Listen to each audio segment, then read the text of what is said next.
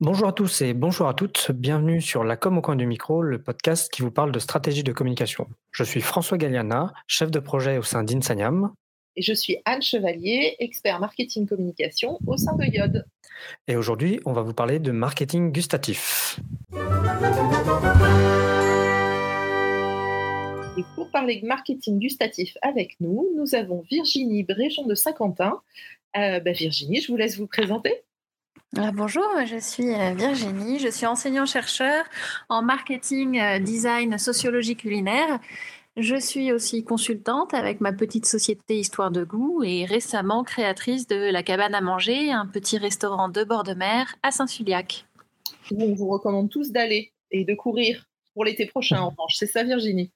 C'est ça, c'est fermé depuis la semaine dernière. On a une belle tempête qui nous plonge dans l'automne cette semaine. Et donc, il est temps de penser à autre chose que boire des cocktails euh, au bord de l'eau, malheureusement. Malheureusement. Boire des cocktails, mais au coin du feu maintenant. Exactement. Alors aujourd'hui, on s'attaque euh, donc au marketing gustatif, donc qui est toujours dans notre série sur le, marketing sensoriel.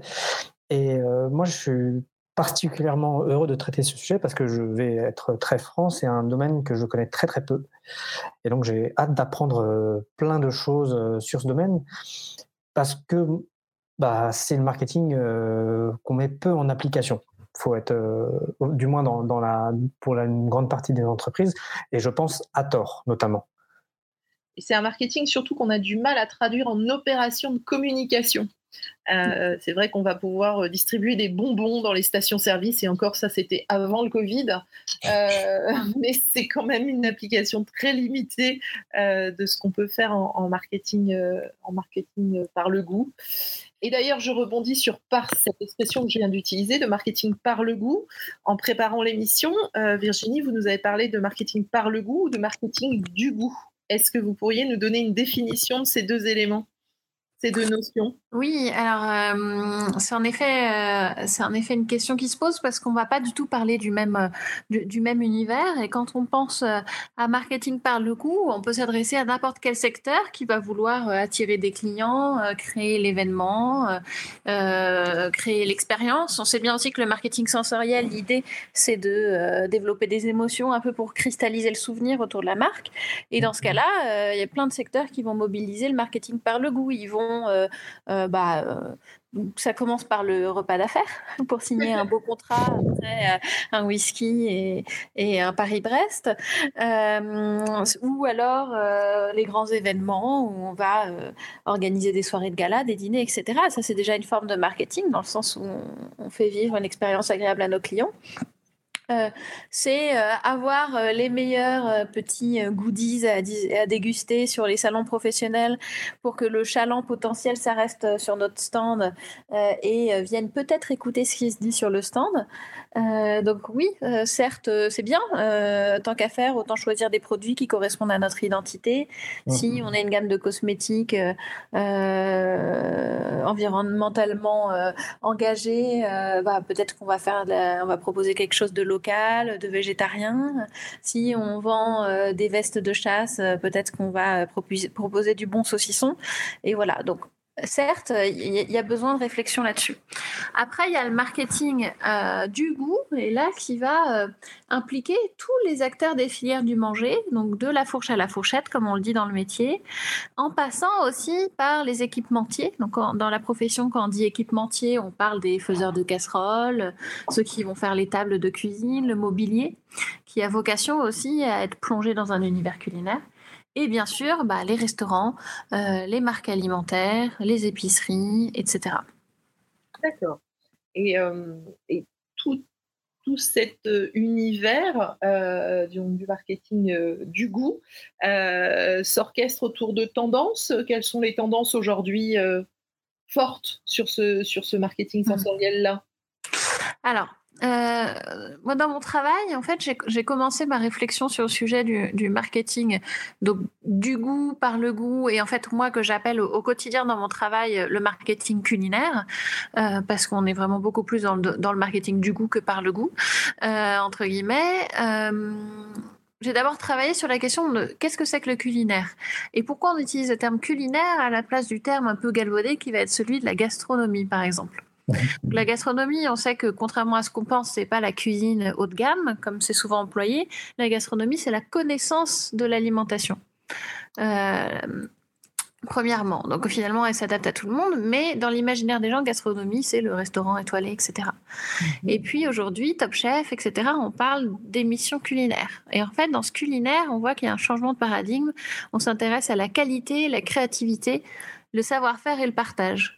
Tout positionnement confondu. Donc déjà, il y a une première espèce de grande tendance en fait d'évolution du secteur qui fait qu'aujourd'hui, on va s'intéresser plus à la cuisine d'auteur, qui raconte des histoires, qui est authentique, qui est attachée à un terroir, à une histoire. Euh, plutôt qu'une cuisine gastronomique qui pourrait être la même euh, à Berlin, euh, New York ou, ou, Tokyo, et qui revêtirait des codes un peu universels du luxe avec des nappes blanches, du cristal, du champagne, etc. Mmh. Donc, premièrement, la soif d'authenticité et d'histoire. Et après, comment ça se traduit? Euh, euh, ça s'est traduit. Alors, quand, j'interviens, je parle de quatre grandes tendances, de façon complètement arbitraire, euh, mais ça commence à faire beaucoup de personnes à qui je raconte ces tendances de façon arbitraire. et puis, bon, il faut toujours être être à l'écoute, mais il y aurait une tendance première qui serait par exemple euh, bohème chic, avec une volonté un peu euh, de, de, casser les codes du repas traditionnel à la française, pourtant dont on est très fier avec son inscription au patrimoine immatériel de l'UNESCO, mais casser les codes du entrée plat dessert euh, en faisant du repas une succession de petits plats à partager, donc des tapas, des micro-plats, des tapassiettes. On a plein de façons de nouvelles contemporaines de l'expliquer des planches aussi, et tous ces petits plats jolis qui vont être dans des contenants différents, très colorés, qu'on va mixer entre le sucré et le salé, qu'on va accompagner autant d'un cocktail que d'un verre de cidre qu'un d'un café, euh, en fait, vont constituer avec le temps qui file entre 18h euh, et 22h et plus si affinité, un repas euh, convivial partagé entre amis. Et donc tout le monde arrive quand il le souhaite, chacun prend ce qui lui plaît, etc. Donc c'est convivial, ça permet à tout le monde d'adapter ce qu'il mange à ses besoins, à son horaire, euh, etc. Aussi à ses obligations alimentaires. Donc première chose, bohème chic. Comment On a tous fait, pardon, euh, dans nos apéros Zoom? Exactement, oui, c'est en effet l'apéro Zoom plus. Voilà, avec ces, euh, avec ces petites choses à grignoter et avec des apéros qui duraient sur des soirées complètes. Exactement ça, c'est l'usage de cette tendance bohème chic. Et ce qui est intéressant de se dire aussi, c'est que de fait, le fait de faire des micro-plats ou des tapas euh, à partager fait qu'on va mélanger aussi plein de, plein de, d'origines culinaires, plein d'identités culinaires. Et on va avoir euh, des galettes roulées en forme de sushi pour en faire des maquis. On va avoir des houmous faits avec de la betterave. On va avoir euh, des pizzas euh, à la mode Big Mama faites maison, etc. Et tout ça se retrouve autour d'une même table, sur, enfin sur une même table, ce qui est assez rare en fait dans les pratiques habituelles. Ça, a une ancienne tendance de fusion food, on appelait ça, non? Oui, on appelait ça, vous faites bien d'utiliser le passé, euh, parce que la cuisine fusion, elle était un peu dans le côté un peu gadget de la cuisine fusion, parce qu'on était encore dans la découverte de ces produits. Quand on pense cuisine fusion, on pense beaucoup cuisine occidentale et cuisine japonaise, par exemple. Euh, mais en fait, ça correspondait à la découverte de la cuisine japonaise. Alors qu'aujourd'hui, ces codes, on les mixe, et on, les mixe en fait de manière très facile, très décomplexée, parce qu'on les maîtrise, parce qu'on voyage, parce qu'on va tous euh, manger libanais, euh, italien, euh, japonais, comme si on allait acheter un jambon beurre au coin de la rue, et qu'en fait, ils font partie de nos codes alimentaires contemporains. D'ailleurs, le couscous, euh, le plat préféré des Français, et il y a un gros, gros retour de tendance sur le couscous, la graine de couscous, et puis le fait que ce soit un plat finalement assez facilement végétalisable aussi. C'est ça. Euh, donc voilà, par exemple, bohème chic. Deuxième tendance dont je parle, euh, qui est euh, la tendance sauvage. Donc là, on va complètement dans un autre contexte. Et c'est l'idée de cuisiner des produits sauvages. Et donc, produits sauvages, qu'ils le soient vraiment ou pas d'ailleurs, mais en tout cas, dans l'imaginaire, c'est de se dire qu'on va directement manger ce que Mère Nature nous apporte, nous offre. et puis, dans une idée un peu brute, rustique, l'homme poète seul face aux éléments, etc. Et, donc en hiver, ça va être euh, bah, mettre ses bottes euh, et puis aller euh, cueillir des champignons. et en été, ça va être aller cueillir de la salicorne, etc. Salicorne étant une, une herbe, qui pousse dans les prés-salés, en particulier dans la baie du Mont-Saint-Michel, pas loin de chez vous. Anne, il me semble. c'est plus, simple pour certains que pour d'autres, là. Oh. Voilà. Et là, et là, là, on est clairement, alors si je rapproche ça de cuisine un peu connue, on est clairement sur les, les, cuisines des pays du Nord. Oui en Suède, etc., où on va avoir des, plats euh, tout aussi euh, odorants que savoureux autour de, de lichen, autour de, autour de, de cuissons fumées ou ce genre de choses. Complètement. En fait, c'est le, le, restaurant Noma qui a contribué au développement de cette euh, tendance à fond, qui a rayonné à l'échelle internationale et qui a fait connaître euh, la cuisine euh, scandinave en même temps en fait. Donc depuis le Danemark, euh, en passant par le Japon, les États-Unis, on s'est tous mis à cuisiner comme Noma et à vouloir un peu oser la découverte de nouvelles saveurs et aussi une mise en scène très différente parce qu'on voit que sur la table, on va manger directement sur un rondin de bois, on va manger avec les mains, on va aussi préparer ces choses de manière surprenante, c'est-à-dire qu'il y a un retour du barbecue, des produits fumés, les poissons fumés qui sont une grande spécialité aussi de la cuisine du Nord et on va avoir des petits fumoirs minutes qu'on va mettre sur les tables, etc. Oui. Euh, donc ça, voilà, c'était sauvage. Euh, et puis après, il y a deux... Euh, il y a, une, autre tendance qui arrive, qui est celle de une tendance plutôt néo-conservateur, comme je l'appelle, et qui celle, celle des, des, retours euh, des codes un peu traditionnels de la cuisine bourgeoise des années 1900, avec euh, même euh, des gelées, des aspics qu'on va retrouver en entrée, des choses un peu folles avec des petits pois pris dans la gelée qu'on imaginait ne plus jamais voir de notre vie sur une table. Et, mais à côté de ça, il y a le pâté en croûte, par exemple, la folie du pâté en croûte. Euh, je ne sais pas si, si, vous avez eu le plaisir de, vous y remettre, mais euh, et ce qui est intéressant dans le pâté en croûte et dans toute cette tendance néoconservateur, où c'est aussi les gros plats dans des marmites à partager, en faisant un pont avec la cuisine sauvage, on va trouver aussi le gibier. La cuisine, à la fois, il y a un grand débat sur la chasse, mais ceux qui la promeuvent, ils vont cuisiner, cuisiner des viandes chassées, par exemple. Euh, et puis, on va ressortir l'argenterie, on va ressortir le torchon à carreaux, euh, euh, les portraits de famille en décoration dans ces restaurants, le velours qu'on a beaucoup vu en décoration aussi, le velours vert, bleu, etc. donc, une tendance néo-conservatrice. je sais plus ce que je voulais dire, mais ça va être la troisième tendance. voilà, et on parlait des pâtés en si, on parlait du pâté en croûte, c'est ça. Il fallait pas que je laisse partir trop vite. Euh, ce qui est intéressant avec le pâté en croûte, c'est que c'est aussi le savoir-faire et que c'est ça qui fait aussi tout l'intérêt de cette tendance-là. C'est qu'on va au restaurant, comme nous, on a développé des compétences personnelles parce qu'on a eu plus de temps, surtout ces derniers mois, euh, à la maison pour cuisiner, euh, que on est friand de magazines, de d'émissions de télé, etc.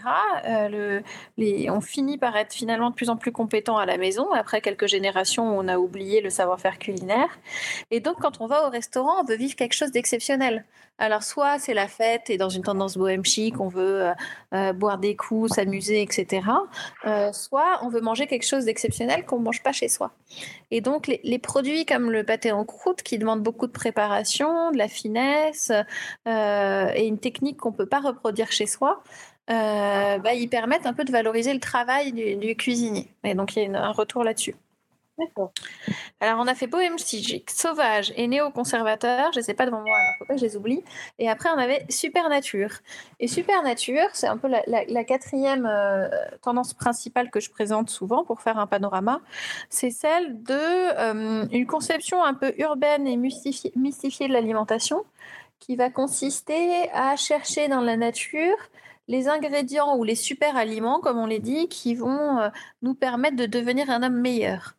Donc c'est tout ce qui est euh, complément alimentaire, euh, cure détox, euh, petit potager à la maison qui permet de petit potager d'herbe aromatique, vous savez, comme certains potagers de, comptoir entre guillemets, qui vont permettre de personnaliser un petit un plat, etc.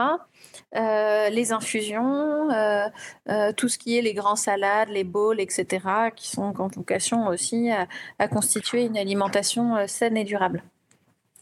Euh, donc voilà pour ça. Donc ça, on peut dire que a des tendances en se disant bah, qu'est-ce qu'on va manger, quels sont les restaurants à la mode, quelles sont les marques alimentaires à la mode, etc. Et, dans, chacune des tendances que vous venez d'aborder, euh, mm. et, j'avoue, c'est un terme que vous nous avez euh, appris avant, pendant la préparation, c'est qu'à chaque fois que vous nous donnez une tendance, vous nous donnez le contenant dans lequel ça va aller. Bohème chic, on est sur des choses colorées. Néoconservateur, on va ressortir l'argenterie, le torchon à carreaux, le, le bio de bois pour, pour la tendance sauvage. Et vous nous avez parlé tout à l'heure de, synesthésie. Mmh. Et, on voit bien que même quand vous nous racontez une tendance culinaire, euh, ben vous allez y, adjoindre euh, la vue et l'ouïe euh, sur. on a presque entendu les, petits piou-piou de, la supernature ou du sauvage. Vous pouvez mmh. un mot sur la synesthésie? Oui, euh, donc en effet, la synesthésie a été formalisée par Jean-Jacques Bouteau en 2013 et euh, c'est euh, la symbiose des cinq sens dans le cadre d'une expérience, donc ici une expérience alimentaire culinaire. Mais l'idée, c'est qu'en effet, le goût, il, ne va être percutant que parce que il est là au bon moment et donc qu'il est en lien avec ce qu'on va sentir, voir et toucher. Et tout est important. Et le restaurant, c'est vraiment un, exercice de travail en marketing sensoriel assez euh, exceptionnel en ce sens. Ce qu'on utilise aussi souvent comme terme, c'est le terme de marketing holistique ou d'expérience holistique. Et là, en fait, on va plus loin.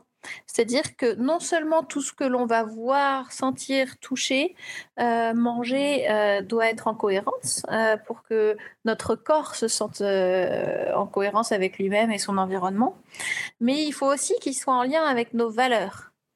Et donc souvent, on va dire que, en fait, on va souvent citer à, à ce moment-là Claude Lévi-Strauss qui dit qu'il ne suffit pas qu'un aliment soit bon à manger, on pourrait dire bon à toucher, à sentir, à regarder. Encore faut-il qu'il soit bon à penser. Et donc, on va aller aussi sur quelque chose auquel on pense tout de suite aujourd'hui quand on parle de tendance culinaire, qui est celle, bien sûr, de l'alimentation durable, avec différentes compréhensions et acceptions. Ce que, j'ai l'impression, c'est euh, qu'avant, on réfléchissait de. On faisait partir du lieu pour arriver à la nourriture. Et aujourd'hui, en fait, on, avec euh, ces définitions, j'ai l'impression que en fait, c'est presque la nourriture qui va définir bah, les contenants, le lieu, l'esprit autour et la démarche, enfin la démarche qu'on veut mettre dans ce qu'on propose en termes de, nourriture et de culinaire. Oui, alors. Euh, je pense qu'il y avait deux choses. Avant, il y avait vraiment le restaurant où on mangeait bien et où c'était moche. Il y a certains routiers où on mange très bien, par exemple. Mais du coup, ça devient presque un peu snob de dire Attends, je vais te présenter un super routier.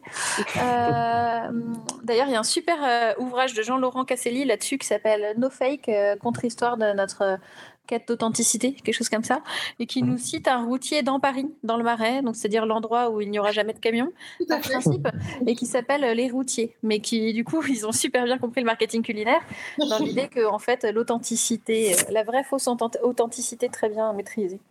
Enfin bon, pour revenir là-dessus, ce qui fait qu'il y avait des restaurants où on mangeait très bien et où euh, il y avait que ça, le reste était vraiment pas très, pas très, pas très travaillé. Et puis d'autres restaurants où il y avait une super ambiance, une super déco, et en fait on allait manger tous le même fondant au chocolat sur gelée de chez Picard. Euh, et aujourd'hui, en fait, l'exigence a clairement monté d'un cran dès qu'on sort d'une consommation euh, quotidienne. Et encore au quotidien, on veut bien manger aussi. Mhm. Euh, mais aujourd'hui, il faut tout en même temps parce qu'on est de plus en plus sensibilisé et éduqué à la question de qualité. Et on veut de l'exceptionnel quand on va au restaurant. Donc il faut que tout soit en cohérence. Et quand je travaille avec mes clients, je leur dis toujours, parce que souvent eux, ils savent cuisiner, donc ils veulent qu'on les vienne les accompagner sur le reste. Ce qui est plutôt bien, je préfère ça plutôt que ceux qui servent mal à manger. Euh, mais je leur, souvent, ceux qui savent cuisiner, ils en oublient leur métier. Je leur dis, mais attendez, la base, c'est quand même de valoriser ce que vous faites dans votre assiette et c'est le produit qui doit être la star. Et d'autant plus maintenant aussi qu'on se pose la question beaucoup du sourcing et que euh, quand on cuisine quand, on est locavore, comme on le dit, on va cuisiner des produits locaux, on va adapter sa carte à ce qui est disponible sur le territoire sur lequel on est installé. Et dans ce cas-là, bien sûr, le cœur de la décision, quand on monte un concept de restaurant, c'est quels sont les ingrédients, les aliments qui sont disponibles. Et donc, ils sont, euh, voilà, ils sont centraux dans le concept. C'est ce que vous appelez le territoire comestible, en fait. Oui, complètement. Territoire comestible, un peu une urgence en fait à, recentrer tout le, secteur de, l'alimentation et de la restauration sur la question de territoire comestible pour relocaliser notre alimentation pour des questions à l'échelle nationale de, résilience alimentaire et de sécurité nationale. C'est vraiment un, sujet très important, comme on l'a pu voir dans dans le cas de la crise de Covid, mais en fait qui va continuer avec les différentes crises climatiques qui nous attendent. Et puis, euh, c'est aussi une question en fait de partage de la valeur, euh, de euh, création de liens à l'échelle du territoire dans, un registre beaucoup plus sympathique et, et, à court terme, entre guillemets. Et optimiste et optimiste. Voilà, l'objectif c'est de passer des bons moments, de se faire plaisir. Euh, voilà, et c'est ce qui est génial avec l'alimentation, c'est qu'en fait, si on réfléchit avant tout au plaisir, à la convivialité, ce qu'on appelle aussi la commensalité dans le métier, c'est-à-dire le fait de partager une table. Donc pour euh, rester dans les mots euh, un, peu complexes, commensalité c'est le commensal, celui qui partage la table, et comme le copain est celui avec qui on partage le pain. Et donc, on voit bien qu'en fait, autour de l'alimentation, il y a cette question de lien, de, de plaisir, de rencontre. Et, cette tendance qui, euh, si je ne me trompe pas, a commencé plus dans la partie restauration, euh, on a vu notamment euh, qu'elle a influencé l'industrie agroalimentaire, parce qu'aujourd'hui, les, agroalimentaires cherchent beaucoup à faire du montrer qu'ils font local, alors peut-être local à d'autres échelles, dans le sens où ils disent au moins euh, production française ou production mmh bretonne. Est-ce qu'il y, a, on, a pu constater cette influence ou c'est tout à fait oui, complètement. Alors en effet, l'agroalimentaire s'inspire beaucoup de la gastronomie, puis de la cuisine du quotidien, des petits restaurants branchés du midi, etc., pour innover. C'est un système habituel tout comme, euh, euh, tout comme le prêt-à-porter va s'inspirer euh, des grands créateurs couturiers des grandes marques de luxe. Donc ça, c'est assez logique qu'ils s'y mettent, entre guillemets. on a vu qu'il y a eu un grand débat entre le bio et la bio, par exemple. quand les grandes surfaces se sont emparées du sujet du bio, et il a fallu en fait un changement sémantique pour que les vrais, les anciens euh, du bio, mais qui euh, voient outre le fait de réduire euh, l'utilisation de pesticides, qui y voient une question justement de, de territorialisation de l'alimentation, de, de, respect de la nature humaine et des, animaux, etc., ont voulu l'appeler la bio pour, pour pouvoir dire qu'il n'était pas comme la grande distribution qui s'était emparée du terme le bio. Et on a le même sujet avec la permaculture. Hier soir, il y avait une conférence à Saint-Malo de Claire Poirier, de l'Amande Verte, et qui nous parlait de Florie Michon qui euh, fait de la permaculture aujourd'hui. Alors, est-ce qu'on va réussir Est-ce qu'on va accepter cette nouvelle couche d'appropriation? Est-ce que Fleury Michon peut vraiment faire de la permaculture? Je ne suis pas sûre qu'aujourd'hui on accepte ça. Oui. Parce qu'on a bien compris que l'imaginaire est différent et qu'en fait la question, elle, se fait à, l'échelle humaine et qu'on ne peut pas faire de l'agro-industrie euh, avec des concepts qui demandent le respect du vivant euh, sous toutes ses acceptions alors que c'est effectivement un des arguments marketing euh, le plus utilisé sur le respect du, euh, le respect du, du, vivant, euh, sur des vaches bien traitées, etc. etc. Alors il y a, y a, une vraie effectivement dichotomie entre le discours pour le coup et, et la réalité des faits. Mmh. Alors, l'objectif, c'est pas non plus de casser le, du sucre sur le dos des, des, industriels. Alors, on a besoin d'eux. Le système alimentaire est pas du tout prêt à ce que euh, la grande distribution et l'industrie alimentaire disparaissent du jour au lendemain. Euh, bon, il y a quelques produits qui, franchement, sont pas indispensables et s'ils disparaissaient des rayons, euh, on s'en passerait bien. mais il y en a d'autres qui ont vocation à, à s'améliorer et c'est très bien s'ils le font. En revanche, il faut quand même garder une certaine transparence et je pense qu'en en construisant leur euh, grille de qualité et leur façon de communiquer sur leur méthode de production, ils seront plus crédibles et plus écoutés qu'en essayant parfois, pas tous, de copier les codes de, tendance qui, de toute façon, ne pourront pas correspondre à leur, à leur système. Virginie, par rapport à tout ce qu'on vient de dire, est-ce que vous avez des exemples en tête Vous nous avez parlé de la menthe verte qui était en conférence hier soir sur Saint-Malo. Est-ce que vous pouvez nous en dire plus sur ce projet, par exemple? Ah oui, alors la menthe verte, c'est un projet global qui est, qui est un, bon exemple pédagogique euh, parce que donc ce sont des cultivateurs de hum, plantes aromatiques à côté de la Gacilly à Sixte sur Af en Bretagne euh, qui font euh, des produits de super qualité avec toutes les dimensions organoleptiques comme on dit donc toutes les dimensions sensorielles du produit préservées. On a des feuilles des fleurs entières de belles couleurs qui du coup vont se déployer dans l'eau bouillante surtout quand c'est utilisé dans des théières Là aussi, je vous parle des contenants. Et donc, on voit mhm. ces fleurs et ces feuilles danser dans l'eau chaude. Et c'est un vrai geste et une vraie, déjà petit spectacle avant de commencer à déguster l'infusion. Mais quand ils sont venus me voir, ils avaient un produit qui était certes de qualité, euh, mais euh, vendu dans un sachet craft un peu classique, comme on le voit dans beaucoup euh, de restaurants bio ou de producteurs sur les marchés. Et leur qualité, leur produit est de tellement grande qualité qu'il a fallu le différencier. Pour ça, on a retravaillé leur packaging et on a fait des boîtes avec une couleur verson qui met en avant le, le côté un peu cadeau du produit de haut de gamme, ce qui fait qu'ils sont vendus euh, depuis euh, dans les euh, épiceries haut de gamme de Paris, en commençant par la grande épicerie, la maison Plisson, etc. Et qu'aujourd'hui, ils sont même, ils créent même des petits chariots d'infusion qui vont un peu mettre en scène l'expérience dans les restaurants étoilés. On va les retrouver chez Alain Ducasse au Plaza Athénée, par exemple. Et sur place, sur leur exploitation, ils ont créé un café-librairie euh, qui s'appelle la table de la menthe verte et où on peut venir manger, déguster leurs produits. Donc soit les boire sous forme d'infusion, mais Claire, elle va aussi les cuisiner. Et donc on a des pâtisseries avec des infusions de verveine, comme on en parlait tout à l'heure, euh, et de différents produits. Puis avec la fleur qui est très visuelle euh, et qui met bien en valeur les plats.